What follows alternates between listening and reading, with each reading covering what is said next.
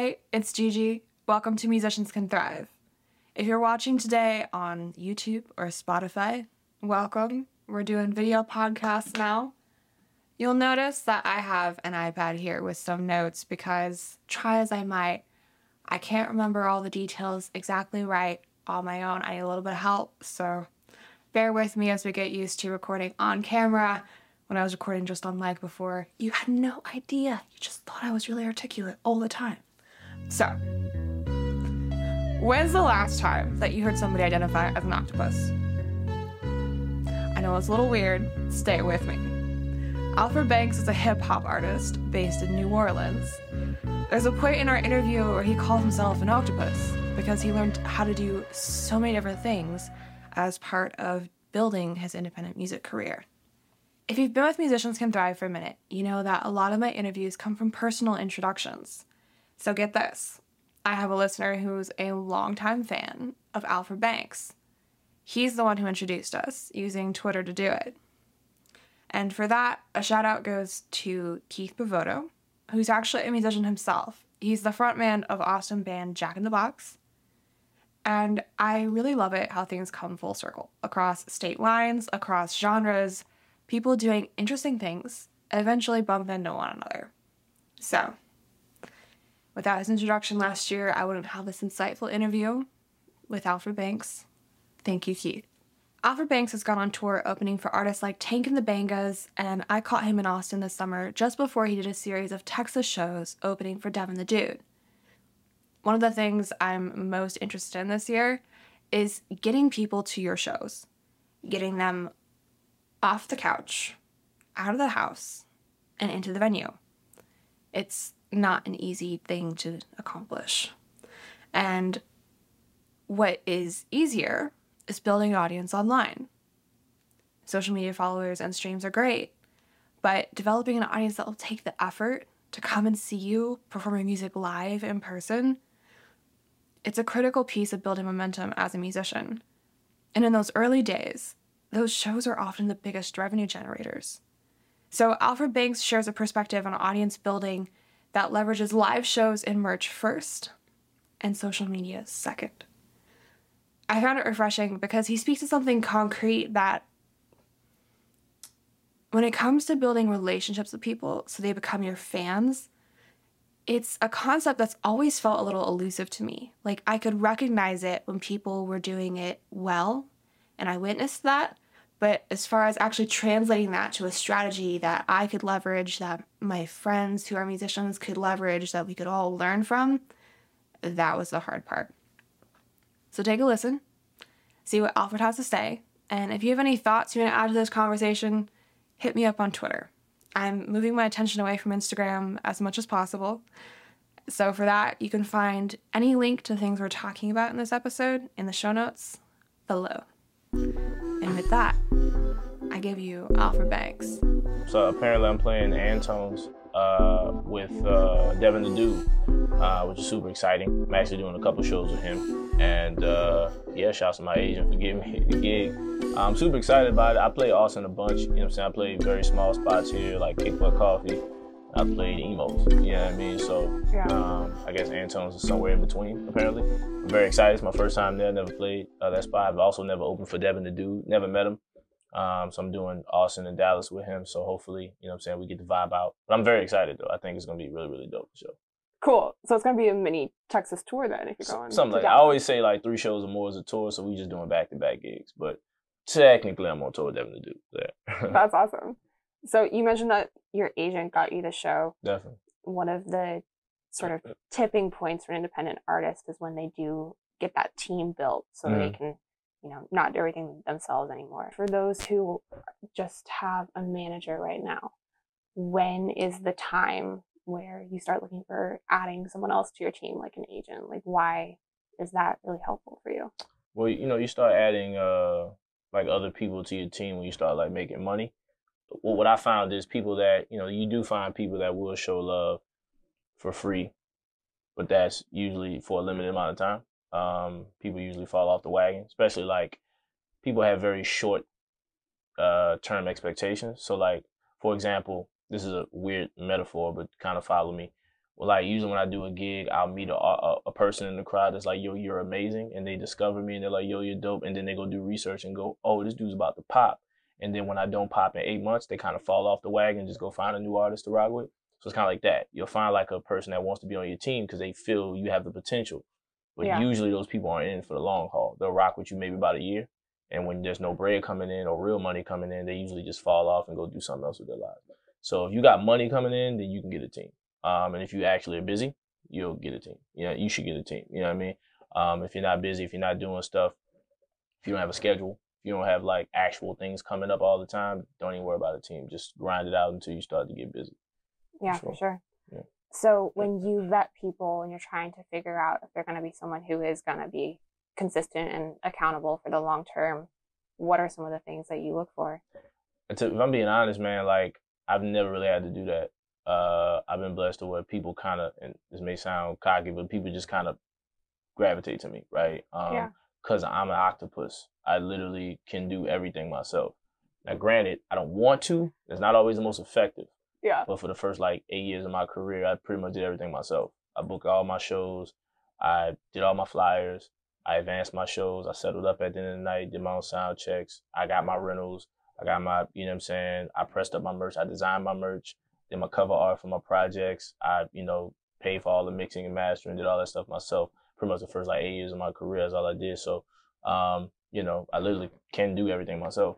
Uh, but now that I'm starting to get busy and, and, and things are kind of coming to fruition that I always wanted, now it's like I need to have someone on my squad that I can trust. But in that, I, I don't really let people in my inner circle unless I can trust you out the gate before I even ask you to work with my team. Like you, you're not even like in my life if I can't Yeah. trust you. So like I don't really do the whole kind of vetting or like kind of you know seeing where the head's at and all that type of shit. I don't do all that because like if you're in my squad, most of the time you kind of see where I lack, and you being the type of person that only the people that are in my squad are, you'll be like, hey, can I help? Uh, You know what I mean? And then that's where we create the, the relationship. It seems like a great way to do it. I've definitely found that when I have people I trust, they're in my immediate circle first. Definitely. So Definitely. And you don't have to do that vetting process. You got to do the whole thing. You know, maybe there's a couple instances where I work with people through, uh, you know, what they call it, reference. Uh, but you know that you know doesn't really go too far. But yeah, most of the people that are in my inner circle that helped me in some regard, man, we already been vibing for a while. You already my homegirl, homeboy. You know what I'm saying? Home person, whatever.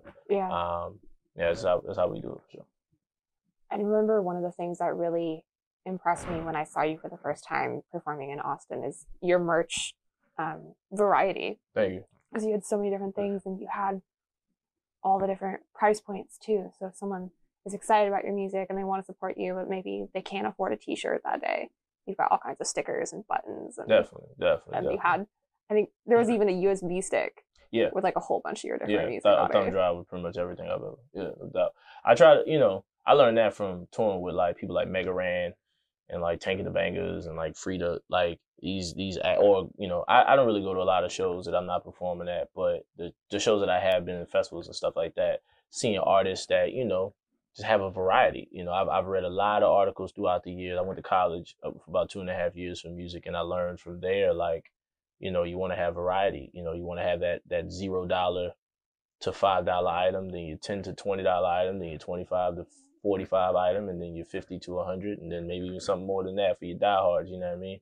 You give people that variety because I, I believe that if I don't have anything to give you after the show is over, I'm not jumping on stage. There's just no point. I'm not gonna depend on you to follow me on Instagram, and then that'll be the the retention. Like that, Yeah. you, it doesn't really work like that. You know, I've done a million shows where people have followed me from the show and they stick with me throughout my career.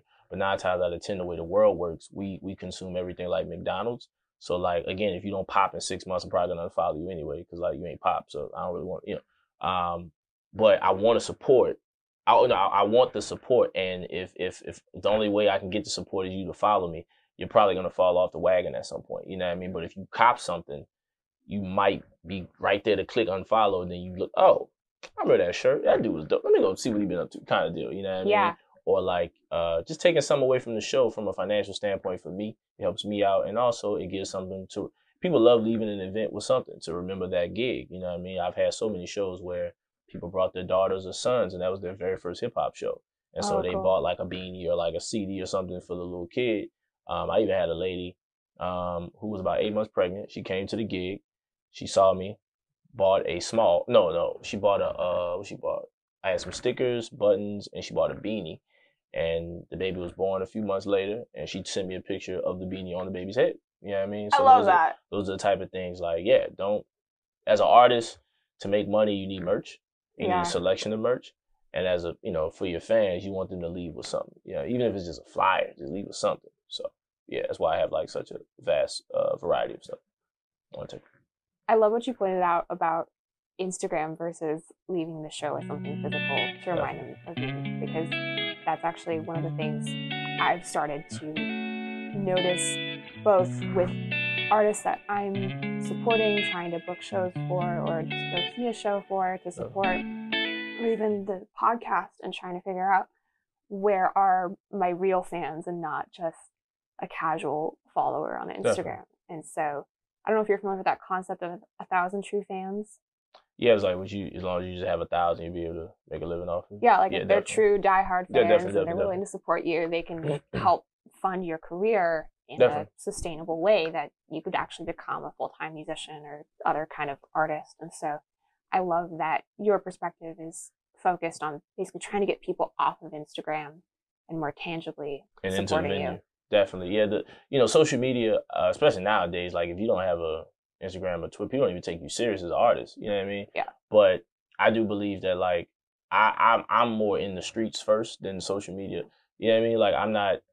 I'm usually like, hey man, go to my website before I say go to my Instagram. Okay. Um, you know what I mean? Because I got stuff there that I think you get to dig a little bit deeper there than you would on my gram.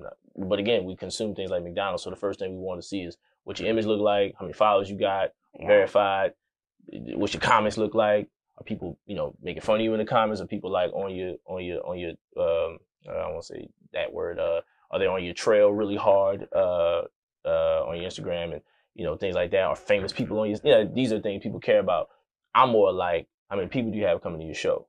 You know what I mean? Yeah. And these are the things that I care about because with my track record, uh, I've been able to work really hard to tour all over the world, open for big acts, do some really cool things. But my name hasn't necessarily spread the way I wanted to. And so now the focus is to have that tangible success where it's like I could you book Alfred Banks and there's butts in the seats. You know what I mean? That's kind of the, the followers and stuff like that will kind of just kind of happen as a byproduct. And I think people kind of get caught up in the followers first and then the fans. And I think if you get the fans first, then the followers will kind of come. Mm, um, yeah. I mean, you know, but and that sounds like an old guy talking in 2022. I think it's kinda how I though. Yeah, I, I could say personally, it has worked for me, definitely. And uh, you know, all my friends who you know make a quarter of a million dollars a year off music, they'll kind of attest to that same thing too. So. yeah, it definitely is consistent with what I've noticed also. Because at some point, someone can have 10,000 followers, but if their show can't even pack 50 people Definitely. or 100 people, then where are those 10,000 people? Definitely. And the thing is, like for me, you know, um, like in New Orleans, like if I do a gig, you know, I'm I'm, good there. I can I can draw pretty well, but and you know, kind of surrounding markets. But my goal is to be a national act, and I don't even let the follower number really bother me. You know, it kind of. I had to get to a point with that too because at one point I was like, "Yo, I gotta get my followers up." Well, my, one of my first goals was ten thousand followers, and I finally got to ten thousand.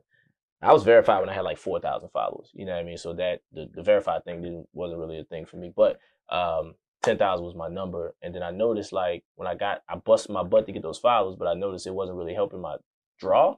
So I was like, Mm, ah, I'm gonna go focus on my draw. You know what I mean? And, you know, the fact I'm verified kind of gets me in rooms, and I do have the talent, and the music is dope. So like all the other things kind of like come together. Uh, my main focus is just putting butts in the seats. You know what I mean? The followers and then the internet. Like there are certain things I could kind of improve on. I personally believe, but that's just me being just a um, just very analytical and stuff like that. Very anal, just about everything. yeah. But at the end of the day, like none of that stuff really, I don't. That shit don't matter to me. Like I, I just kind of want to. I want to go do. I want to do a million shows. You know what I'm saying? I want to. I want to go meet people. I want to shake hands and kiss babies. I want to, because I feel like the best way to know what I do isn't from my Instagram. Because all I post about is sneakers. you would think I'm a reseller or something. You know what I'm saying? You like, do or, love your fashion. or like my, you know what I mean? That's all I post about. So like, I don't really. You go to my joint. If you read my bio, you see I rap, but otherwise, you just be like, you know. So, yeah, come to a show, man. Come see me open for your favorite artist, and then I'll become your favorite artist. You know what yeah, I mean? So, you definitely made a strong impression on me when you had these mad freestyle skills. thank you. I appreciate think- it. Thank you. You just grabbed words from the crowd. I don't remember if it was in real time or if you had us give you a few words beforehand and then you just developed a verse from that. But Knowing me was in real it was so cool. Thank you. I appreciate that. Because you had us participating with you. Definitely. And it was a relatively small show. Yeah, that's the thing about so like again, touring with some of the guys and gals that I've toured with, you know, like I've toured with Tank and the Bangas in front of like four thousand people every night for twenty shows. I've also toured with people like Mega Ran, two, three hundred people a night. I've also toured by my damn self, fifty people a night. You know what I mean? And so um you learn how to work different types of crowds. And one of the things I learned is the the the lesser the amount of people, the more interactive you have to be. Because Mm. people come to a show to be where the people are. People don't really go to shows for the musical experience anymore. They go because twenty of their friends are gonna be there, right?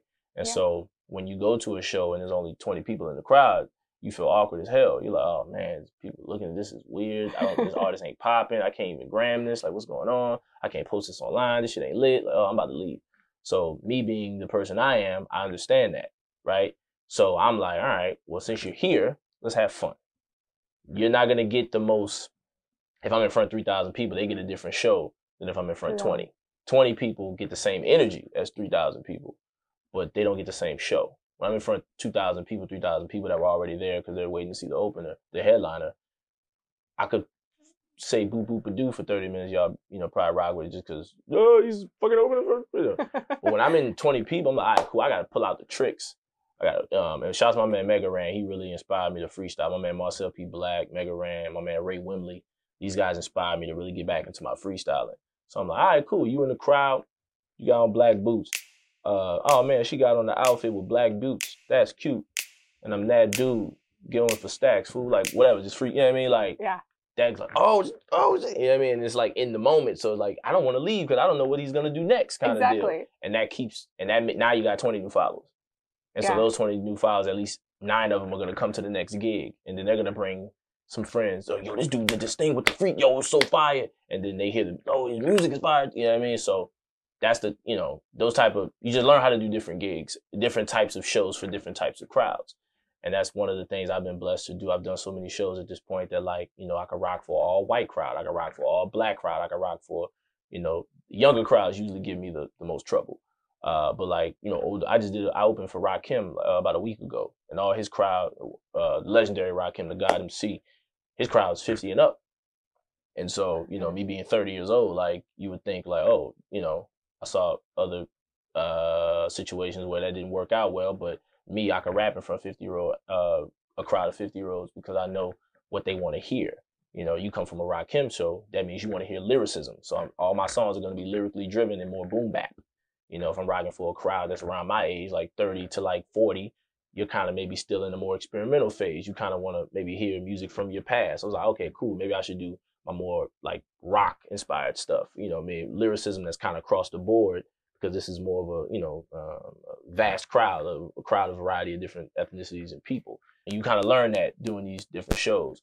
And I haven't, you know, I've only had like two or three bad shows and maybe like a thousand shows. So for me, like I have to do every single thing in my power. After this show is over, if you didn't enjoy yourself, it's really on you. That Yeah. ain't that ain't a me thing. You I gave gave you, everything I gave you everything. You know what I'm saying? I, did- I did the research. I went on Wikipedia, like I did the thing or whatever. You dove deep. Yeah, I, I dove deep. I read the textbooks. I went, you know what I'm saying? And if you don't like it, that's really you. It's not really a me thing. You know what I mean? Because I know I'm dope. I know what I'm doing. I know how to do it in front of y'all. I know where I'm at. I respect where I go. If you don't like it, that's on you. So Yeah. yeah. I mean, honestly, at the show that I went to hear you for the first time, I didn't like the other artists that you're performing with. It was amusing, but it wasn't my kind of comedy. and Definitely, definitely. I wasn't expecting to hear music and comedy mixed together, Definitely, so it wasn't my thing at all. But the second you started doing the freestyle, where you had the crowd engaging with you, and it was in real time, you were just taking words that we would shout at you, and then it was like, okay, well, he said this thing, and we just gave him this curveball, so what is he gonna do with it? You won me over in that moment. I and I was that. there to see you in the first place, but that was when I became someone who's not just a passive listener. Definitely, you know? definitely. I really So, appreciate that yeah. too, man. I'm, glad you appreciated that. That it's always fun. That stuff is fun though. The freestyle is fun. really fun. Like, cause uh, quick quick story. I, I did a, uh thing with uh, um, I opened for oh man, who was it? Uh, I'm in this band called Sax Kicks Ass, who my man Albert Allenback, right? And of Tank the Bangas, and we opened for a band called Corey Henry. Uh, it's like a brass band back home in New Orleans, and the owner of the venue venue's called Tipitina's, and the owner of Tipitina's, he walked up to me in sound check. He was like, "Yo, I know you do the freestyle stuff."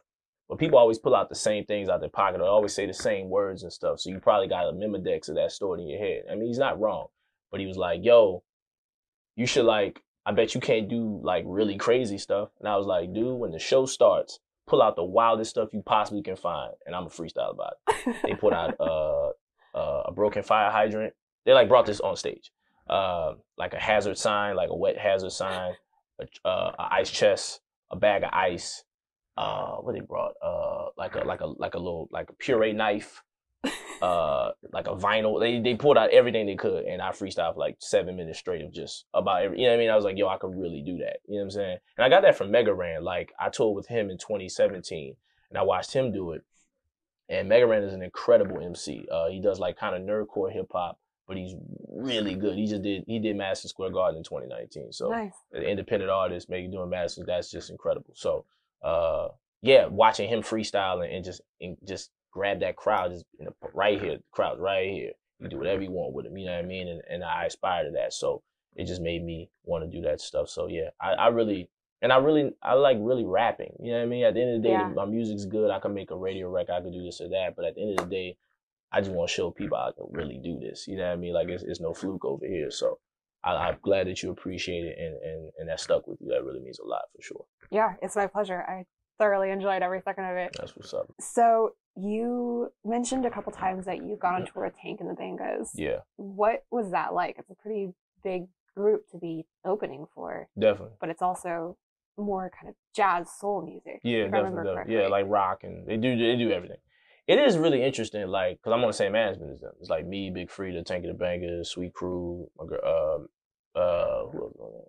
Uh, the Sufferers. Um, so the first time I toured with them was 2018. Uh, we did we did southeast and to the east coast. It was amazing because I had said to myself, all I ever wanted in life was to go on tour with a big act because I just wanted to show people that all these years of me rapping in front of 75 people, I knew how to rock a crowd of two, 3,000. That's all I ever wanted. I just want everybody to know that it's really lit over here. Now, you put, no matter what it is, I can do it. And that's, I finally got that opportunity. The first time I was like, yo, this is, a, I finally, well, the first show was in Pensacola, Florida, 1,500 people, and I won them over. You know what I'm saying? And, and I, I never forget the very first person that bought merch that night on that show spent like four hundred dollars with me. She was like, Damn. You were amazing. I was like, yep, this is lit. This is about to be lit. You know what I mean? And then I wound up touring with them three separate times. We toured uh, Southwest, Southeast to the East Coast. Second time I toured with them was was was uh was the Southwest. We did uh Texas. We, we was supposed to do Houston. I don't know if you remember that storm that hit Houston yeah. a couple years ago, that flood, the real bad flood. So we was on that on that run.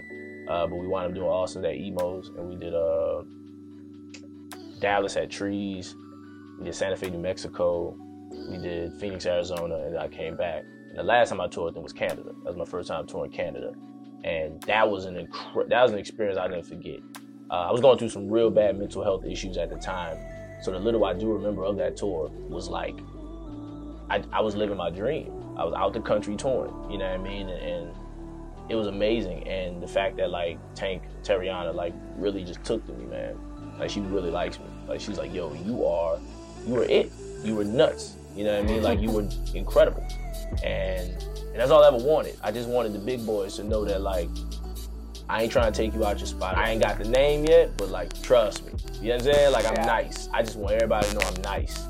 And I'm nice on a bunch of different levels. You know what I'm saying? And it was a blessing, man. So shouts to Tank of the Bangas for giving me the opportunity. A lot of my fans I got from those tours. I did like 30 shows with them. A lot of those shows got me my a lot of my fan base I have right now. You know what I mean? That's why I can tour in, you know, Kansas City, Missouri and draw a crowd because of the Banks. And, you know, I could probably go back. I can go to Phoenix, Arizona and 75 people will come out because of the banks. You know what I mean? So yeah, that was a blessing. I'm so grateful for that opportunity. Hopefully we do it.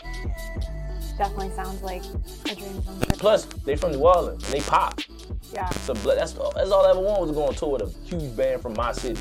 That's just, you know what I mean? Like you can't really can't write that. You know what I mean? So, and after like what ten years of me doing music, I finally go on my first big tour.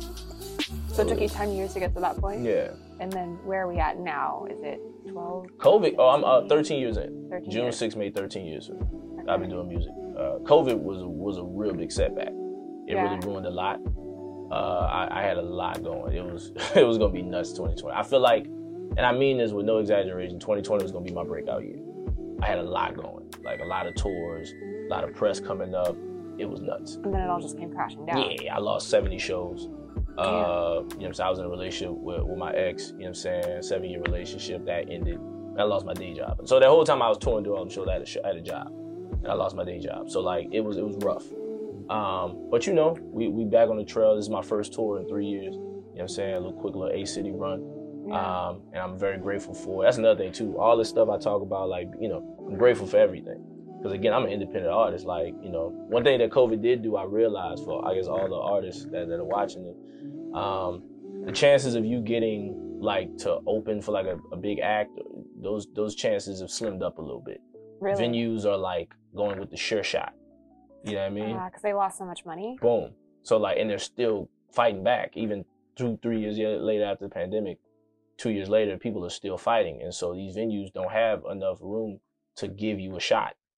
You have to be, you have to have a draw nowadays, you know. So, you know, some of these big tours that I did pre-COVID, I probably won't get to do again until I'm the headliner. That's probably another ten years of me grinding it out until I can put a thousand people into a room, you know. And I'm cool with that. I did the first ten years; it's all love, you know what I mean. So And you made Uh, good momentum in those ten years. Exactly. And so it's not like I don't have a name. So I, I can, I'm lucky enough to where I have a name that precedes me. So people book me for, to open for Devin the Dude for a couple of dates and stuff like that. So like these type of opportunities I'm getting because of my track record and what I've done. But a lot of people aren't in my boat. And so you got to know that like, if you get that slide, do not take that stuff for granted. Don't just go in there, be the rapper, be in the green room for three hours, rap and smoke a bunch of weed, drink and just leave. Like really engage with the people, man, because you don't know next time you're gonna get that. You know what I'm saying? Nothing's Yeah. promised. COVID taught me that. I went from doing 100 shows a year to nothing for a year and a half. You know what I'm saying? So you don't, I don't take none of this for granted. Like I am blessed, and I know I'm blessed. You know what I mean? I get to rap for a living. A lot of people don't get to get to that point. So are you a full time musician now? I am. Now I am. Congrats. Thank you, thank you. That's COVID, fucking COVID exciting. also did that. Finally, uh, you know. So when you couldn't play shows because of COVID, how did you recover to the point where you could become a full time musician? I never stopped. Like, uh, I'll say this like, from a financial standpoint, I just sold a bunch of sneakers. Like I was just flipping shoes and shit. so you added a, a different revenue stream. Yeah, because I, I got hundreds of hundreds of shoes in my house. I just like flipped. But outside of that, man, it was more like I knew I was gonna rap. I just knew this was a temporary thing. I didn't know how long it was gonna last. We just got to figure it out. I just got to get on the other side of it. So like I did a bunch of online shows, you know, the, the, the live stream joints, and they ain't really hit like I wanted it to. Red was okay, but it wasn't really hitting. I did a lot of like, like under under the table writing for people and stuff like Mhm. that. That kind of got me through. But for the most part, like I just was looking like, yo, I'm gonna get back to it. It was just like, like that poster is just defend. I just got to get there again. And once I get there, it's lit, right? Yeah. Um, that's kind of how I got through it, man. You know, and I wrote an album. I didn't write. Well, I wrote that album June like that. I was trying to write a record, and it was really sad, so I stopped making music. And then like, I, my man Cedric Avenue out of Denver, he played me some beat. He was I was on Instagram. I heard a beat. I was like, yo, this beat is crazy. Who made this? He was like, me. I was like, oh, because I know him as a rapper. I didn't know he produced. I was like, oh, word. Send me that over. I wrote to it. He loved it. I was like, yo, just keep sending me beats. And then I dropped an album called One Guy Standing by Himself. Because kind of the idea, originally the idea was because I wanted the sequel to be a Sass Kicks Ab album. I wanted to be two guys standing next to each other. I just thought that was funny as hell. Albert was like, no, I don't like it. I was like, damn. So I was like, one guy standing by himself. I think that's kind of ill. And it's a testament to like me kind of making it through and busting my butt uh, to really like make it to the other side. You know what I mean? I lost my job. I lost pretty much my entire life. And I was able to kind of bounce back from it. Um, and I feel like my story is no different from a lot of people that went through issues in COVID. You know, specific to me because it's my story, but it's no, you know, a lot of people was grinding out, making it happen. So um, that's another thing. I don't really be on that like you know, violence and sob stories. Like, get it done or you don't. Like, you know what I'm saying? Like, what am I gonna sit and mope? mope? Go figure something out. I did my Uber Eats, you know what I'm Yeah. saying? Uh, Uber Eat deliveries, sold some sneakers, did some writing, got some verses, like, you know, or I started that. So figure that shit out. You can be sad later. You know what I mean? So, yeah. Yeah, I appreciate you sharing that and being honest in that way. no worries, no worries. because that's actually one of the things I'm most interested in is when, you know, I want to make music for my whole life. Definitely. And my podcast is a way for me to get to know other musicians and help amplify other people Definitely. while also, you know, in the background right now working on my music. And Definitely. so I've noticed that a lot of people who are at a level of momentum like you, or they're, you know, winning Grammys or Juno, I can't talk, Juno Awards, Definitely. um, they've put in at least 10 years of work before they get to that first sort of big milestone. Definitely.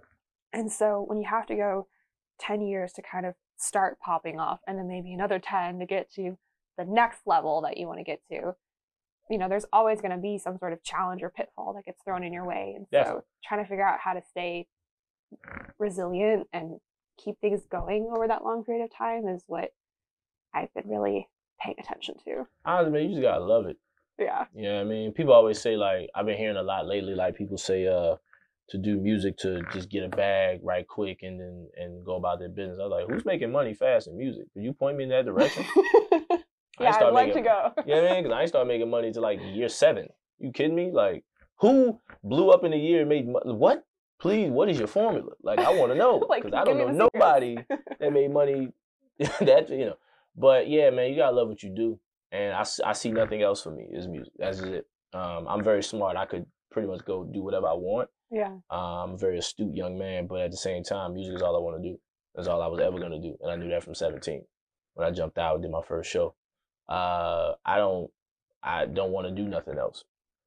So for me, uh, since music is all that that there will be and all there is, uh, I gotta make this shit happen. And I just there is no other option. I have to make music rock. And now I finally got to that for a living. So now it's, it's leveling up in the tax brackets and figuring that out. And that's the goal, man. But yeah, music is you gotta love it. Cause if you I I know a lot of people that quit. You know what I'm saying? I know a lot of people that don't rhyme no more. They rhyme every now and again just for the sake of it, but they don't do it no more like they used to. A lot of cats when I first came in the game don't rap no more. You know what I'm saying? Whether from, you know, even I don't know, just times change, things happen, circumstances change and stuff. And you gotta love what you do. You gotta love this. Cause if you don't love it, man, it's gonna eat you up, spit you out. You know what I mean? I've only been booed one time, but like I've been booed on stage in front of like I had a crowd of two thousand people boo me. You know what Damn. I'm saying? Uh that was like two years ago. Three years ago. I wasn't even I was I was I was nice. I was I was I was a good rapper and I got booed. Uh, you know, I've also, you know, was promised to open for a big act, get to the spot, and they put me on after the headliner. So instead of the 900 people, I rap in front of 20. You know what I mean? I've also had, you know, venues say, we got this for you, get there. Well, you didn't do well, so we ain't got this bread for you. You drove nine hours. You know I mean? I've also driven 10 hours to rap in front of five people. So there's a lot of different things you, you, you do, and you just gotta love it. You know what I mean? Somehow you just gotta fight through it and just get to the, get to the next one. Yeah, sure. One of the interesting projects I saw that you did was you partnered with the New Orleans Library Yeah, and you helped them curate for this exclusive to New Orleans uh, streaming service. definitely. Yeah. How did that project come about? the Crescent City Sounds. Um, yeah, that was dope. They reached out to me, man. Like, you know, I've been who's gonna go to the library? Whatever city you're in, you go to the library. Um, when you was a kid, you know, and I've always been a library. I used in there reading wild books. You know what I mean? you and me both. Read mad books, you heard? You know what I mean? Word up, books and words. Nah, uh, but I was always in the library, man, and um, you know, for them to reach out to me was a was a blessing. They actually reached out to my manager, and uh, she was like, "Nah, but my my man will do it," and I was like, "Yeah, that's great." Uh, so shouts to Crescent City Sounds, man. They've been reaching, they've been really doing. You know, I've been doing a lot of press in New Orleans to kind of like promote it, and uh, it's dope, man. Like a Spotify, but for New Orleans. Yeah, I feel like that's New. Orleans is a very maybe I'm biased, but I feel like it's one of the most beautiful cities on the planet with the say when it comes to music. I think a lot of people hear New New Orleans and they think like three types of music. They think bounce, they think street stuff, like you know Cash Money No Limit, and they think like brass bands. And there's so much more. You know, there's acts like Latranium who does pop music. There's uh my girl Sleazy Easy who does like this kind of alternative hip hop. Pale who does like this cloud rap kind of deal. They got me. I do you know I don't say true school hip hop. That's not, but more like I'm rooted in hip hop, but I kind of go all over the place. I can do hyper pop to like indie rock to like rap to R and B and things like that. Yeah. so many different acts that are coming out the city, man. Like, and these people need this platform. You know what I mean? They need a platform that people can come to New Orleans and be like, oh, there's other stuff. And I think if we do it right, which you know, promotion wise and, and positioning wise, we are, is gonna be become a staple thing that when next time you come to New Orleans, first thing you see when you touch down is Crescent City Sounds, and you should go here to listen to the music and see who's doing shows around what. Yeah. I think it's gonna be really amazing. So shouts to the NOLA Public Library for reaching out to me to be a part of that, man. Shouts to the whole team. I'm one of the music curators, so I'm actually one of the people that pick the acts to be on the streaming That service. sounds like so much fun. It's really dope. I can't wait. We're gonna actually when I get back home from this run, we're gonna start listening to the music to uh pick stuff. So it's gonna be dope. I can't wait. cool. Well, please send me a link when you like Yeah. launch it. 'cause I definitely want to go dive in and get all the good stuff. Definitely, man. It's gonna be amazing. Can't wait. That's cool. So you also recently put out a new album. Yes. What was the process like for making that? Because it's definitely a slightly new sound for you. I feel like. Yeah, nah. So it's called the Range Two. Um, the Range is gonna be a series, I guess. Uh, I didn't really plan on doing the Range Two. I didn't plan on doing the Range One. I just got into this space where I was like, man, I really want to do everything. I want to do every type of music I humanly can because working with somebody like Albert Allenback of Tank and the Bangas, this guy can do anything. Uh, he's made bounce records. He's also obviously producing records for Tank and the Bangas and stuff. And so he can do anything. And I wanted, I really want to match that energy. And so I know that I'm capable of a lot of different things. And so that's what the range one was about. The range two is just kind of furthering that idea. It's just more like, nah, nah, I definitely can do any type of rap. I can give you some boom bap stuff. I can give you some more radio stuff. You were singing on this album. I I, can literally- yeah, I can like, sing. Damn. Yeah, no, yeah. I'm, I'm trying my best to like really get my voice under me and really perfect that. Tank co-signed my voice, Tarriona. So when she Tarriona Tank Ball, when she told me I could sing, I was like, can't nobody tell me no." Cause her voice is the best voice I've ever heard in my life. So Yeah. when she told me I could sing, it's like, all right, we lit. So boom, you know, I'm trying to get my singing together, get that going, writing my, my my ballads, my you know what I'm saying? Like, and that's what the range two is about. Uh featuring my man Kaye the Beast. He's on the record. I guess he's he's an artist on the Underdog Central. Like, I don't really do like the the artist, like that's my artist. It's not my he's just a really dope rapper that I always just want to help and work with. So Kaye the Beast is somebody dope. K A Y E the Beast. Check him out. He's super fire. Um, my man Pell of Global Warming. He did the intro for me. You know what I'm saying? Kind of talking some noise for me, which is amazing. Um, I love that little project. Man. I think it's got like six songs on it. Um, I even rap about like my mental health uh, and how up and down it is and stuff. And I, I give a lot of different, you know, energy on it. Uh, Here and Now is like kind of like alternative kind of rap song. It's really dope, man. So I So really liked Here and Now. It Thank one you, of my thank you. ones. I appreciate it. Thank you, thank you. Yeah, so the range two is everywhere. You can get that on underdogcentral.com and stuff like that. Uh. As I look in the mirror, nowadays I see things more clearer. Stressful days as success gets nearer. Sound sweet, I love it, man. Like. I'm really proud of this work. You know what I mean? Like I don't really put out nothing I ain't proud of, but this is something that like I think um I, I got like I put out some music, but I got like two or three projects that really stand the test of time, and I think the range two might be one of them joints that when people listen to me and think of me, they think, oh, this is one of the joints. Yeah. So I'm proud of it. So, Well, thank you for putting it out there for us to listen to. thank you. A Thank you for listening. project. People Yeah. streaming the shit out of it. My pleasure. so I got one last question for you. You mentioned Underdog Central, and that is your website, but it's also a recurring theme that shows up in your music and across your Instagram and Yeah. your merch.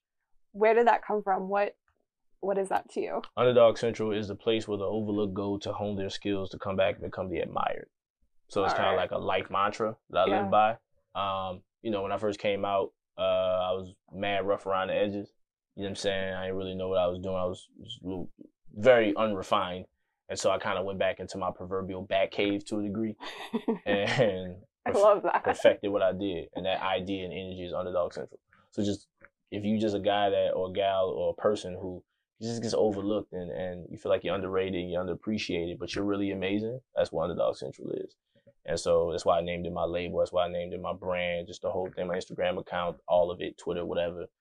I really believe in this idea that some of the best people that do that are on the planet are unknown and they're not as known or they're, they're not as recognized when you dig for jewels, they're underground. That's literally what it's about. It's like some of the best things on the planet you ain't never heard of. Some of the stuff that we all kind of just know and, and, and, and refer to sometimes ain't always the best, but it's just the safe bet, right? Yeah. And that's kind of what Underdog Central is all about. And that's why I rock with Kaye the Beast. I feel like he's that in a nutshell. He's a guy that a lot of people don't know about, but the dude's amazing. He produced one of my biggest songs, Underdog Central. They got uh featuring the, the movie Burning Sands on Netflix. You know what I mean? He was also in my Volkswagen car commercial we did a few years back. So that dude's amazing. So like that, just that idea. So if you like, if that kind of relates to you or that that sticks to you and you relate to that idea, you know, come over to Underdog Central kind of go. If you don't like your see your dancing, I'm just kidding. Dancing all in your videos, That's cool. Well, thank you for sharing that and thank you for coming on and for sure. Just being willing to tell us about your journey. It's been really exciting to hear and watch how things evolve and change for you. I appreciate that, man. Stick around because I think next couple of years are gonna be pretty epic. Yeah. I'm hitting. I'm hitting. I'm in this weird groove, man. I think. uh I think we'll be having a different combo in a couple of years, so we'll see. Yeah. Well, I was a little late to the game, but shout out to your fan who introduced you to me on Twitter. And, you. you know, without him, I wouldn't know who you were Definitely. I'm in Austin about. and you're in New Orleans. That's what it's about, man. That that that that means the world to me. Just people just talking about banks. You know, however many people that that may be, they have no idea how much I, I appreciate that. So Yeah. yeah, shouts to whoever that was. I appreciate it. I'll pull up his Twitter. We'll, Definitely, like, we'll find it. for sure, for sure. cool. Well, before we go, where can listeners find you and your music online? Um, UnderdogCentral.com is my website. It's exactly what you spell it, Underdog Central. Uh, Twitter, Underdog Central. Instagram, Underdog Central. Uh, Snapchat? Nah, no Snapchat. uh, I'm on Snapchat, but nah. uh, what else? Just wherever you listen to music, type in Alfred Banks, and you can listen away and, and check out some of the tunes. Like literally, the Spotify, Sound, whatever it is, just Underdog Central, Alfred Banks. You can check it out. All right. Well, thank you again. For and I sure. look forward to seeing you kill it at Emo's tomorrow night. Appreciate it. For sure, for sure. Thank you for listening to today's episode. Please check the show notes for links to find Alfred Banks' music, website where you can buy merch, social media, and all that fun stuff, or below if you're on YouTube. Before you go today, I've got one last thing for you.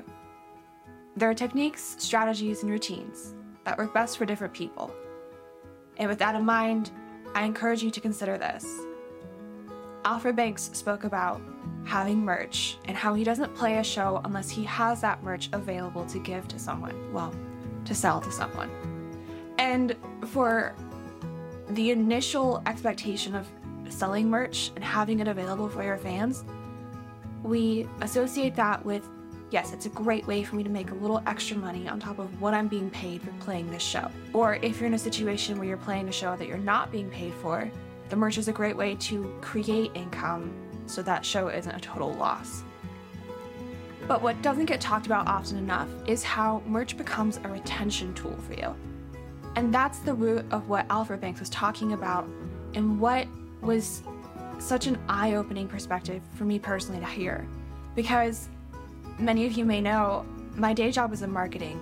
I work in the e commerce world, and there we're all about customer retention. It drives 90% of the marketing decisions that I make. When someone finds you for the first time, your first goal is to make them a customer of yours, or in your case, as an artist, make them a fan of yours, a loyal customer fan who's gonna come buy tickets and attend your shows, who's gonna buy your merch. But the next most important step after getting that initial purchase is keeping them around so they come to the next show, so they support the next album, the next music video, and so on. And that is where the true value of merch, I believe, comes in. So, like Alfred described, someone's about to unfollow you on Instagram, Twitter, anything else, and they look across their room and they see this t shirt, or they're looking through their photo album and they see a picture of their friend wearing their beanie that they got at your concert that has your logo on it, and they go, you know, actually, I'm gonna sit tight because I do really like that artist. I'm gonna stay engaged with them for the long term. So, retention is something that I might talk about later in season four or season five of Musicians Can Thrive. But in the meantime, think about what you want to do for your own merch and how that can become your own retention tool. Even if it's just a poster that you hand to people as they're leaving, maybe you sign it for them. What can you do that's going to get people to stick around that basically carries more weight than just following you on social media? Thanks again for listening, guys. I appreciate it.